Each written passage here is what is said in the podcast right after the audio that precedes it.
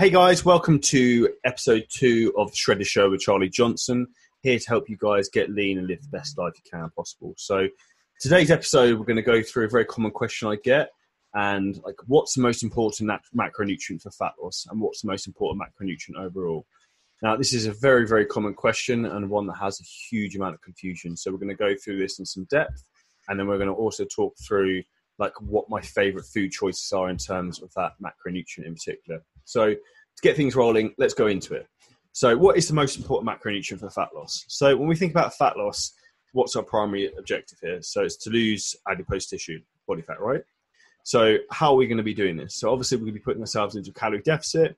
Chances are we'll be doing more cardiovascular work, um, and that puts us our body at a risk of a few things. Now, the thing we want to try and avoid here is obviously losing muscle tissue. So, this is where people often balls up and they go too aggressive, do tons and tons of cardio, start lifting like a pansy, and guess what? All their muscle drops off and they actually look crap.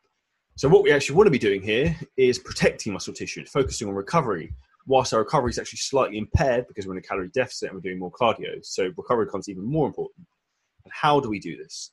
Now, how we do this is we focus on making sure we have the right amount of correct macronutrient, which forces uh, recovery, allows us to build tissue, allows us to repair, is in every like cell within our body is very very important, and that is protein. So protein is the most important macronutrient when it comes to fat loss. Now, there's a couple of reasons for this. So first, as I was getting into there, we want to focus on recovery and repair. So when we're in a fat loss phase, we're going to be probably training a lot. There's going to be a lot of oxidative stress on the body, and this is going to put a big stress on muscles, uh, ligaments, tendons, and also on our nervous system. Now, our muscles need protein to be able to repair themselves. So we want to keep this macronutrient high and in an abundance. Like, not an abundance, but make sure we have enough. I'd rather have more than enough than not enough, if that makes sense. So, in terms of how much protein do we need? I recommend, as a general, that you look to have around a gram protein per pound of body weight. Now, protein itself is low calorie. So, for example, uh, one gram of protein is four calories. So therefore, we can try and take the macronutrient fairly high and still get like shredded and have no issue with that at all and get the body we're looking for. So like that is not an issue in itself in having high protein in terms of our calorie intake going high. So we want to try and make sure that we have a decent amount of protein at every meal. And depending on like the size of the individual, I would recommend obviously different levels. For say for most females, I recommend around around uh, 20 grams protein per meal, say five six times a day for most guys. say for example, if you're 75 to 80 kilos, I would say probably 30 grams protein. If maybe you're 85 to 90, maybe 40 grams. If you're probably 90 plus and got quite a lot of muscle tissue, I'd probably go 50 grams of protein. Like, like that's what I do. Um, I tend to push quite high in terms of the protein side of things.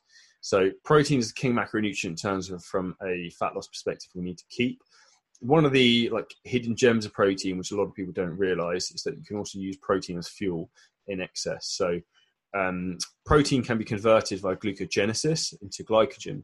So therefore, when our body is actually depleted of, say, for example, carbohydrate stores, and we're training and our body needs energy, we can actually convert excess protein into fuel that our body can utilize. So there is not an issue of like that. Whereas you're better off having more protein than carbohydrates because it doesn't work the other way around. You can't convert carbohydrates to protein to uh, enable muscle repair, if that makes sense. So, from this side of things, protein is a key macronutrient here. We really want to focus on, really want to focus on pushing for fat loss. In terms of the uh, different types of proteins I would recommend and sources I personally like. So, there's a couple of things we want to look at here. So, we want to look at like obviously the amino acid profile of each uh, protein source and every protein source will have a slightly different amino acid profile. Now, with the amino acid profiles, because they're all different, what's the best thing to do to get a good mix of all of them is to have a variation of food. And it's also proven that you can become intolerant if you're just eating the same thing over and over again. So if you eat chicken five times a day, chances are probably in a, some time you will find that sometimes you're a you probably hate chicken inside of it, and this is Nando's chicken, or you'll also find you start getting digestive distress where your stomach becomes almost inflamed because it's had so much. So that's why I'm a big believer in rotating like protein sources. So there's a couple of things we want to look at here. So we want to look at if our primary goal is fat loss, we want lean protein sources. So we don't want really fatty meats, really fatty fish, not that some of these aren't good for us, but we want to try and focus on good quality, uh, low fat, high protein foods. So, what would I look at? So, for me, there's a few go tos. So, uh, the first one that I absolutely love and the biggest fan of is very lean red meat. And the particular one that I would recommend for a dig- digestive purpose would be 5% steak mince um, because the way our it's not what our body it's not what we eat it's what our body can assimilate and absorb now I would say something like a, a, some, a meat that's minced like our body works in terms of digesting food on surface area so almost with the food being minced it's almost it's already got a bigger surface area so it's almost like partly pre-digested if that makes sense so it's taking away some of the work for our bodies to to break down that uh, food and assimilate the nutrients within red meat, we also have a very high amount of uh, micronutrients and minerals. So we also have a high amount of natural creatine. So like this, in terms of a protein source for me, I personally believe is probably the best one out there. So I would personally eat probably red meat at least twice a day. Um, I'm a big, big fan, and there's loads of different ways you can cut uh, cut it, cook it. Um, there obviously are fattier versions of uh, beef as well. So anyone who follow me a lot on Instagram will see that I have become the beef rib king of the southeast of England uh, over the lockdown period. However, that appears to be no more now that we have got the shredded show going on, and I'm looking to get summer shredded again uh, as this post-lockdown crap buggers off. So like that has now moved on, but beef would be the big one I'd go for. So, what other types of beef will we be looking to eat here? So, five percent steak mince I said is absolutely killer in, in addition to that, I would recommend uh, looking at leaner cuts of steak. So, what are the leanest cuts of steaks you can use? I'd recommend using things like rump steak. I'd recommend using things like fillet steak. Those are two very lean variations. And then there's a couple of others. Uh, you've got like a flat iron steak, if you're in the UK, I know Morrison sell. And then there's also a variation which is the uh, flank steak, which you get from Costco, which is absolutely banging. I'd highly recommend. The Costco flank steak in the slow cooker is numero uno. Uh, I'll get a YouTube video out of this how I do that very very soon. But and I've just thought of an absolute gem which I haven't done yet. Is to do the flank steak in the slow cooker and then barbecue it. So that's going to be a new CJ coaching recipe coming soon. To keep your eyes peeled for that. So that's food group number one. I would look at food group number two uh, in terms of my protein sources that I recommend would very much be actually whey protein. Now, whey protein is great in a dieting phase because the calories are very, very low. The fat content is low, the carbohydrates are low, providing you a good quality whey protein. What's also advantageous about using whey protein is that you can get some awesome flavors, and that can very much break up a diet and give you some more variation. So, like, when do I like to use things like whey proteins to fit them into my diet? So, generally around the workout window, because like the advantage of whey protein is it's the easiest protein to digest. So it's very easy on the stomach and causes no bloating. So I like to have that uh, either pre-workout, post-workout, or sometimes pre-bed. So that is really a very, very good time to use whey protein. Uh, in terms of whey proteins and different types, like I'd recommend, we'll go into more depth on this on another episode. But the best uh, whey protein you generally would want would be a whey isolate. The best proteins I recommend are the Muscle Nation version. I use the greatest flavor I've ever taken, tasted in my life, which is like crack, is uh, the chocolate honeycomb I actually ended up training twice a day last year, pretty much, so I could have that almost like three, four times a day. It got very out of hand. Um, so I would highly recommend checking that out. And then also their chocolate uh, hazel hazelnut, which is the Hattie Boydell version, is very good. And also the chocolate flakes. I'm a big fan of all their chocolate flavors, so I'd highly recommend checking those out. If you use code Charlie, get 10% off. So that's whey isolates. That's uh, food source number two in terms of protein. Uh, food source number three that I would look at would be forms of uh, white fish, or I look at things like shrimp or shellfish. So again, the advantage we have with white fish is that the fat content is very low, and again, it's very very easy to digest. So again, we want to look on digestion. Is our body can be able to assimilate this well, up upregulate the nutrients into our body, and be able to utilize them. So that's really the key here. In terms of white fish, I'll be looking at things like um, cod, uh, hake. If you're in America, you might be able to get tilapia, um, any white fish, tuna. Like I love grilled tuna steaks. You can also use uh, tin tuna. Um, big shout out to the John West fridge pot ones; they're decent. And in addition to that, I love a couple of the ones you can buy. Like um, the if anyone watched any of my YouTube videos recently, I showed the grilled squid rings you can get in M&S. They're not like calamari rings that are like uh, deep fried. It's literally like grilled squid. It's so low in fat so high in protein and low in calories. They're awesome. that and also prawns, uh, cooked and peeled prawns, also banging. Easy food you can buy on the go and great, great protein source. So that's protein source number three.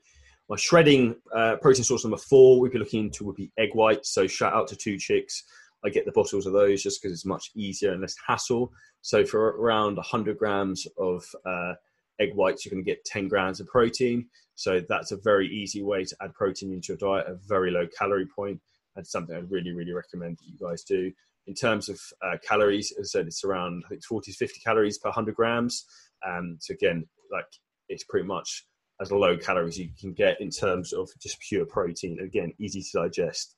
Again, some people I do hear say with egg whites can get some um, digestive problems if they're having all the time, but it's not something personally I've experienced or really had with any of my clients. But that's definitely uh, one of the recommendations in terms of um, protein sources I would use would be egg whites.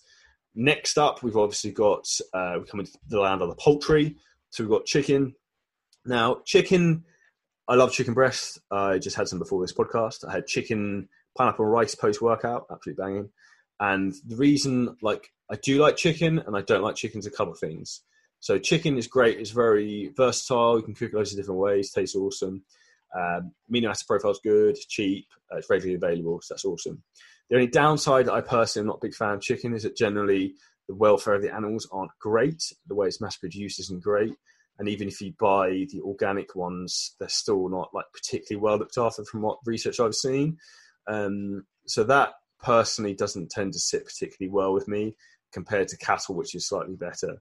Uh, like by means, this is no like animal rights podcast, but I am aware and conscious of um, the impact that I have on the world and also my clients everyone in the world. So it's something that I do think about and how can I minimize my impact in that respect. So chicken is great, but you have to obviously weigh up the options of that. And I also think that sometimes the quality if you're buying a cheaper chicken breast isn't that great. So you'll get a lot of water in it when you cook it.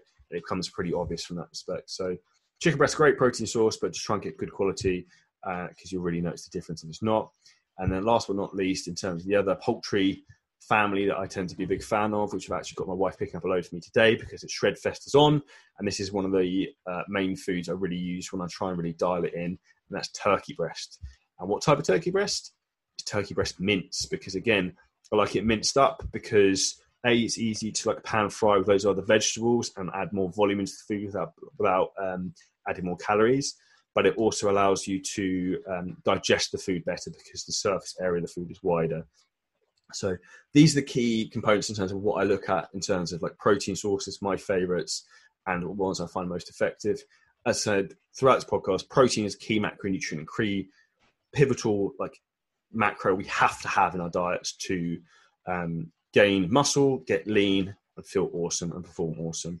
Like a lot of people are too scared of protein. They hear the bullshit that like you get kidney issues and things like that from having too much. Like that's like an old wives' tale. It's like people telling you you eat too many eggs and gonna get bad cholesterol. That's complete horseshit and something you probably read in the Daily Mail and like a gossip magazine. So like be respectful of what you listen to in the media because just because it's written in the paper doesn't necessarily mean it's correct.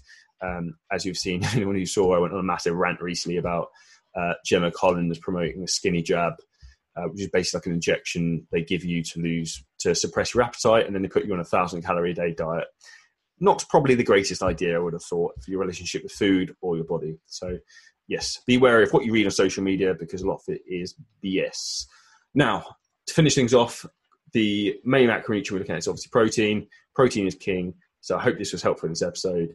Next episode, we're going to go into the deep dive in terms of fat loss, subjects to help you kick ass and get lean this summer. It's the biggest mistakes people make when they're losing weight. That's very, very interesting, and I'm sure you'll find that there might be some things there where you might find you've been self sabotaging yourself if you struggle with this over the last few years and never been able to achieve the body you want.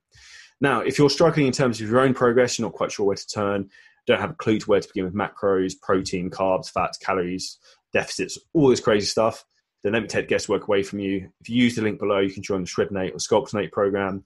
Shreddin8's for the guys, Sculptin8's for the ladies. It's my proven formulas get you in awesome shape very, very quickly. It's worked for over three and a half thousand people in the last 12 months.